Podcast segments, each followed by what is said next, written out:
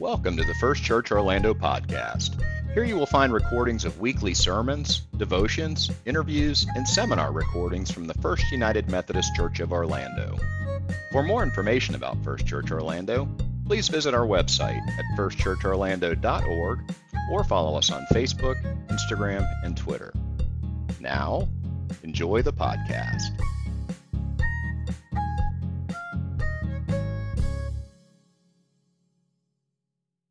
Our scripture passages for today come from Acts chapter 6 and Acts chapter 7, and I'll be reading portions of these chapters.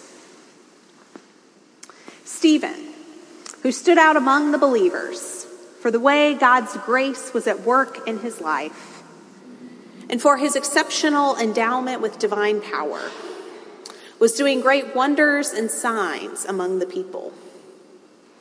Opposition arose from some who belonged to the so called synagogue of former slaves, members from Cyrene, Alexandria, Cilicia, and Asia entered into debate with Stephen.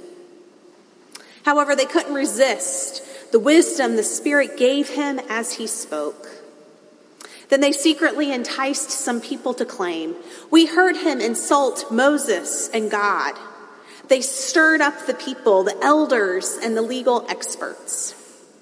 They caught Stephen, dragged him away, and brought him before the Jerusalem council.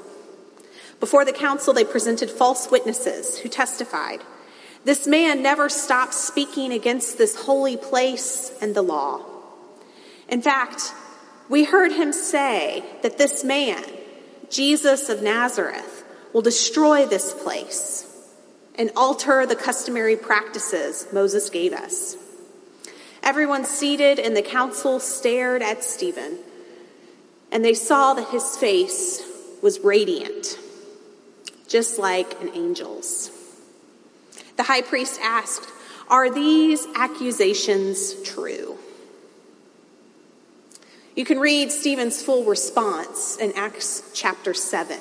But I do want to share with you the closing argument of his defense. Stephen replies, You stubborn people. That's a good way to start off a closing response. You stubborn people, and your thoughts and hearing, you are like those who have had no part in God's covenant. You continuously set yourself against the Holy Spirit, just like your ancestors did. Was there a single prophet your ancestors didn't harass? They even killed those who predicted the coming of the righteous one. And you've betrayed and murdered him. You received the law, the law given by angels, but you haven't kept it. Once the council members heard these words, they were enraged and began to grind their teeth at Stephen. But Stephen, empowered by the Holy Spirit, stared into heaven and saw God's majesty and Jesus standing at God's right side. He exclaimed, Look, I can see heaven on display and the human one standing at God's right side. At this, they shrieked and covered their ears. Together, they charged at him, threw him out of the city, and began to stone him. The witnesses placed their coats in the care of a young man named Saul. As they battered Stephen with stones, Stephen prayed, Lord Jesus, accept my life. Falling to his knees, he shouted, Lord, don't hold this sin against them. And then he died. Saul was in full agreement with Stephen's murder. At that time, the church in Jerusalem began to be subjected to vicious harassment. Everyone, except the apostles, was scattered throughout the regions of Judea and Samaria. This is the word of God for us, the people of God. Thanks be to God. Amen. Let us pray together. Gracious God, may the words of my mouth and the meditations of all of our hearts be pleasing and acceptable to you. For you are our rock and our Redeemer. Amen.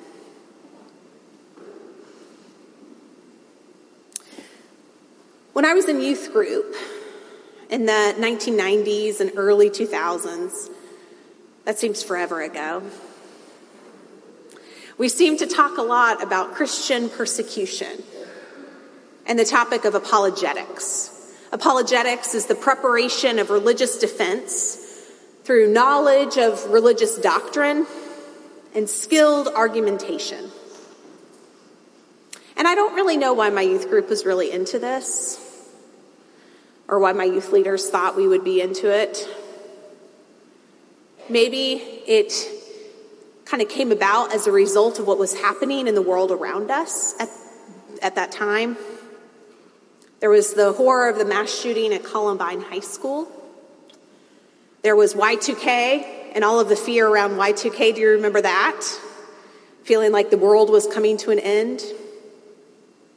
Maybe it was watching the tragedy of 9 11 and the rise of Christian nationalism that came out, came about as a result. My youth leaders, my youth group leaders, they wanted us to know what we believed, to be firm in what we believed, and to be able to share what we believed with others. How many of you are familiar with an elevator speech?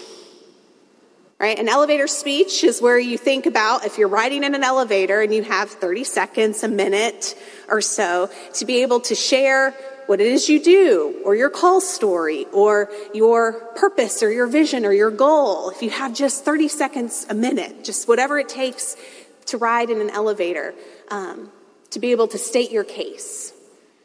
So our youth leaders talked about this, that you needed to be able to state your case, to state what you believe and why. And it was always sort of presented to us because we would be persecuted. Like we were going to face persecution in this life and in this world, and so we needed to know what we believed and why and be prepared to give an account. And I don't think I'm alone in this experience in talking to other people who uh, maybe grew up in the 1990s and early 2000s, this seems like it was kind of part of the water, part of the Christian culture at the time, and it is still in Christian circles and Christian cultures uh, today. Um, to be able to to be able to defend your faith, to give an account, but to be on guard against uh, persecution that you might experience as a result of your faith. But in the years since, I have to admit that I have never experienced persecution because of my faith. In college and in seminary and beyond, I've learned about martyrs people who willingly suffered death rather than renounce their religion, people who were put to death or endured great suffering on behalf of their beliefs and their principles and their causes. And I've learned that I am not any of these people. I learned about people like Joan of Arc and Dietrich Bonhoeffer and Oscar Romero, who became martyrs after their Christian faith put them in direct opposition with the political powers of their times. I learned about the Ugandan martyrs who converted to Catholicism and chose death over renouncing their faith. I've even come to see Reverend Dr. Martin Luther King Jr. and others involved in the civil rights movement as martyrs who courageously chose suffering and death on the cause for equal rights. And many of these leaders and participants in the civil rights movement were devout people of faith who put their faith into action by working for civil rights. And while I would love to say that I share as deep a faith and as strong of convictions as these martyrs, I don't really know. You see, I've never had to put my faith to the test like that. I've never been in a position where my faith or my convictions caused me or my life to be at risk. But Christian persecution is a real thing happening in the world today. In 2021, just under 6,000 Christians were killed throughout the world for their faith. Some 360 million Christians today experience high levels of persecution and discrimination because of their faith. They live in countries like Afghanistan, North Korea, Somalia, Libya, and Yemen. And there's about 50 countries in the world where Christians experience extreme or very high levels of persecution. The United States of America is not one of those 50 countries, contrary to what my youth group experience taught me. Sometimes we hear Christians here in the United States talk about how they are being persecuted in this country because their individual beliefs, perhaps even faith based beliefs, are in conflict with various laws expanding human rights, privileges, or opportunities. Expanding human rights, extending privileges and opportunities to other people that's not Christian persecution. Today we're going to look at Stephen. Stephen has the distinction of being the first Christian martyr who died not too long after the death, resurrection, and ascension of Jesus Christ. Last week, if you were here in worship with us, either in person or online, you heard Pastor Vance preach about a conflict that had risen up in the early uh, church, in the early Jesus movement. And this was a conflict between uh, some uh, Greek speaking folks and some Aramaic speaking folks.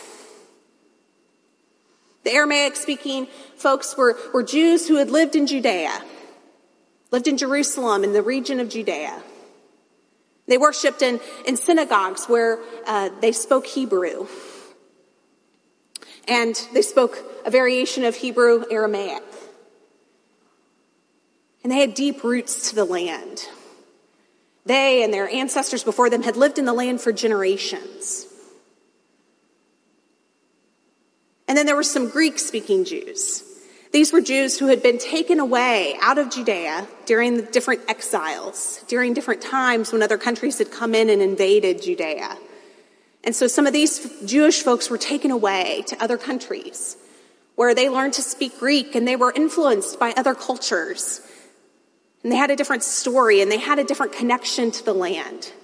And some of these Greek speaking Jews came back to, to Jerusalem, to Judea. But they didn't quite fit in with the Judean Jews. They didn't quite fit in with the Aramaic speaking Jews because their language was different, their culture was different and their, their connections and their history were a little bit different. And so these Greek speaking Jews, they started their own synagogues where they could speak Greek with one another and find commonality together. Well, in the early Jesus movement, you had a mixture of Aramaic speakers and Greek speakers. And last week we learned that there was an issue where they felt like the Greek widows, Greek speaking widows, weren't being treated as fairly. And so what did the apostles do? They called up seven Greek speaking men to serve, to lead. Stephen was one of those Greek speaking men who was called up to serve, to be a leader, to help care for these Greek speaking widows. Stephen is described as a man full of faith and the Holy Spirit who performs great wonders and signs among the people. He was chosen for a particular leadership role because of his gifts, because of his abilities, because of his wisdom, his character, and because he spoke Greek. But after he stepped up into his leadership role, the Greek speaking Jews began to oppose him and his work. You see, he was ministering amongst the people he had gone to synagogue with. He was ministering to the people and with the people that he had known who had known him, who perhaps had watched him grow up or watched him mature in wisdom and understanding. It's possible that these Greek speaking Jews were jealous of Stephen's gifts. It's possible that they felt threatened by his success. Perhaps they worried that, that Stephen would cause too many Jews to stray to this new Jesus movement. Maybe they even saw Stephen as a heretic who had turned his back on the Jewish faith, on the Jewish traditions, in order to follow Jesus. And so these Greek speaking Jews stirred up the crowd and they brought Stephen before the Jerusalem council, a group of Jewish religious leaders, priests, scribes, Pharisees, and Sadducees. And this group made decisions regarding Jewish doctrine and practice. Dr. Willie James Jennings describes the conflict that Stephen faces with the Greek speaking Jews. He says, These faithful of Israel's far off places perceive Stephen as a threat. Like the religious leaders who interrogated the apostles earlier in Acts, these anxious, anxious souls cannot hear and see the new order coming from Stephen. They only hear one who would take away hard won freedom to be true to the ancestors, and one who would render unrecognizable the identity of the faithful to God. What would you do to protect your people and your faith from a threat to their existence? Stephen is brought before this council and he's accused and he's questioned. Stephen launches into a long defense of his faith and his actions. He frames his ministry in the tradition of Abraham and Moses. He demonstrates knowledge of the law as he defends himself against the accusations made against him. Stephen fulfills what Jesus warned would happen to himself as well as happened to those who chose to follow him. In Luke 9, Jesus says, The human one must suffer many things and be rejected by the elders, chief priests, and the legal experts, and be killed and raised on the third day. Jesus said to everyone, All who want to come after me must say no to themselves, take up their cross daily, and follow me.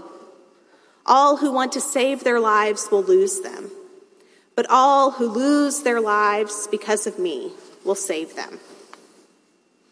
And in Luke 12, Jesus advises when they bring you, not if, but when they bring you before the synagogues, rulers, and authorities, don't worry about how to defend yourself or what you should say.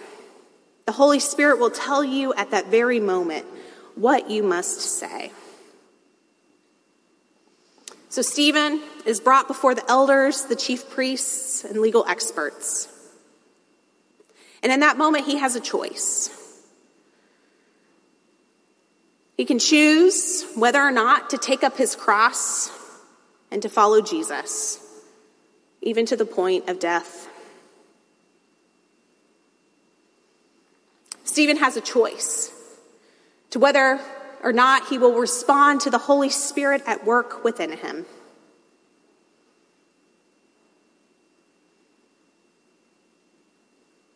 Stephen responds to the Holy Spirit by boldly referring to the members of the Jerusalem Council as stubborn people. You can imagine how well this is going to go when he starts out with, You stubborn people. You can imagine how well the rest of his remarks will be received. He accuses them of setting themselves against the Holy Spirit, just as their ancestors did. He alleges that they worked against the Holy Spirit when they killed Jesus and they didn't recognize Jesus.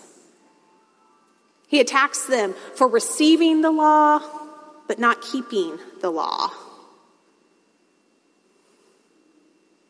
And so, understandably so, after hearing those bold words from Stephen, members of the Jerusalem Council, people that were there as part of the crowd listening, they were enraged by what Stephen had said. The crowd did not recognize the Holy Spirit at work within Stephen. They thought he was doing wrong and causing harm. They were sure that he was blaspheming against God and promoting heresy amongst the people.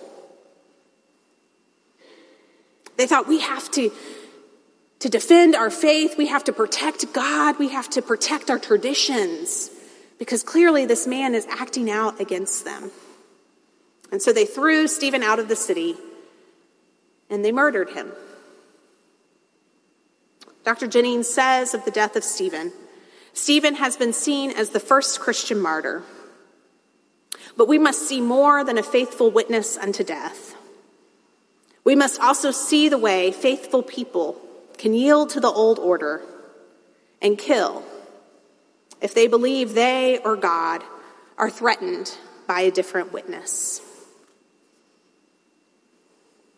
Throughout the summer of the Spirit, we've been talking about the Holy Spirit and various ways that we understand the Holy Spirit. And one of the things that we've talked about is the Holy Spirit blows wherever it wishes. We can hear its sound and see its effects, but we do not always know where, where it comes from or where it goes. We can't control the wind and the movement of the Holy Spirit. Greek speaking Jews and members of the Jerusalem Council,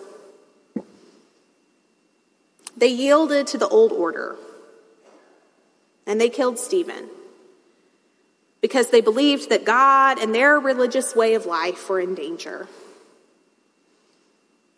In their minds, stoning Stephen was a way to protect God and to defend their faith.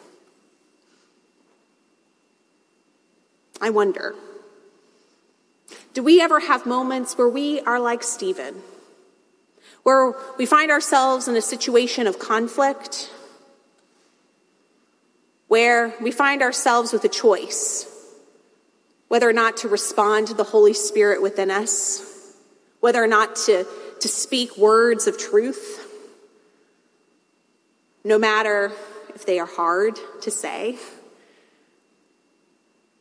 no matter whether we know that they will be um, hard to hear and hard for other people to receive.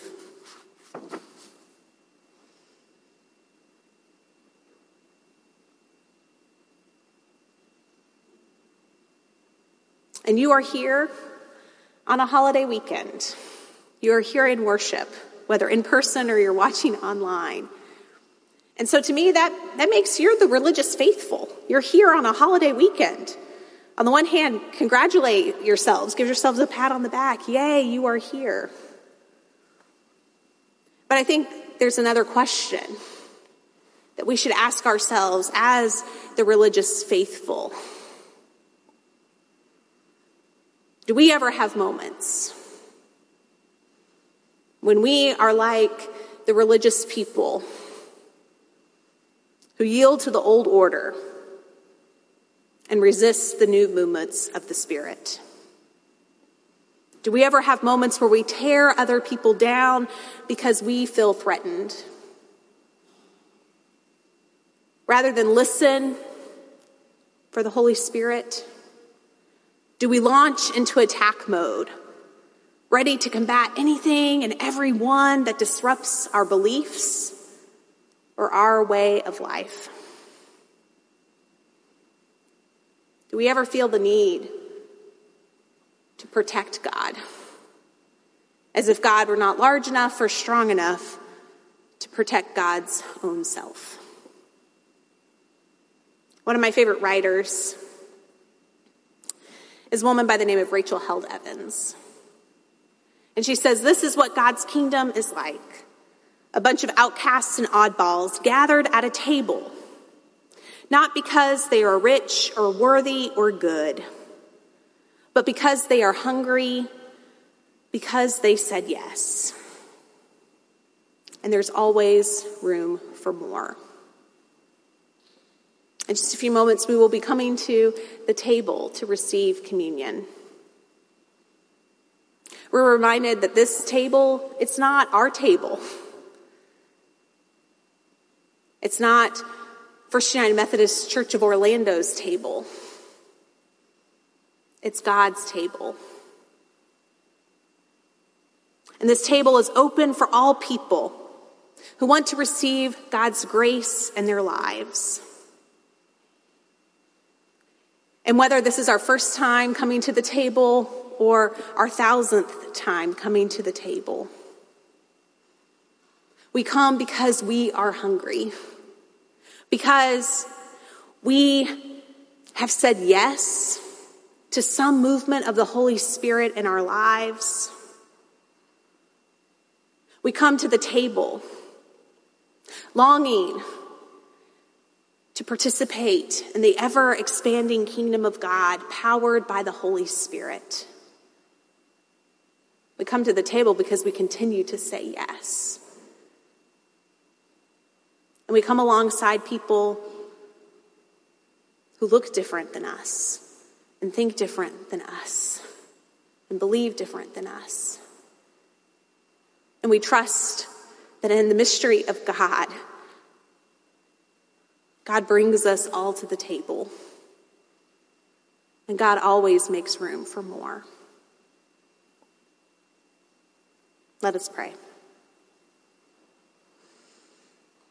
God, we th- give thanks for your spirit, for your spirit at work within us, for your spirit that gives us the words to speak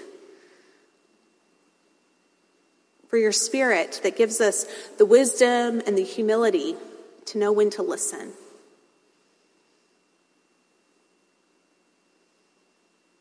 We give thanks for your spirit that continues to do new things in us, that continues to bring about new creation in this world. God, we pray that today, in whatever ways it looks like for us, that we will say yes to your spirit. That we will say yes to your work of renewal in the world. May we be part of it. We pray this in the name of Jesus. Amen.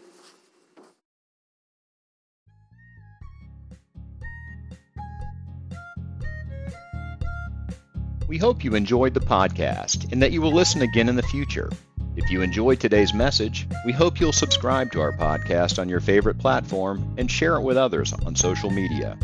For more information about First Church Orlando, please visit our website at firstchurchorlando.org or follow us on Facebook, Instagram, and Twitter. If this podcast is a valuable resource to you, we invite you to give to this ministry by making a financial contribution at firstchurchorlando.org forward slash give. Now, may the Lord bless you and keep you. May the Lord make his face to shine upon you and be gracious unto you. May the Lord lift up his countenance upon you and give you peace.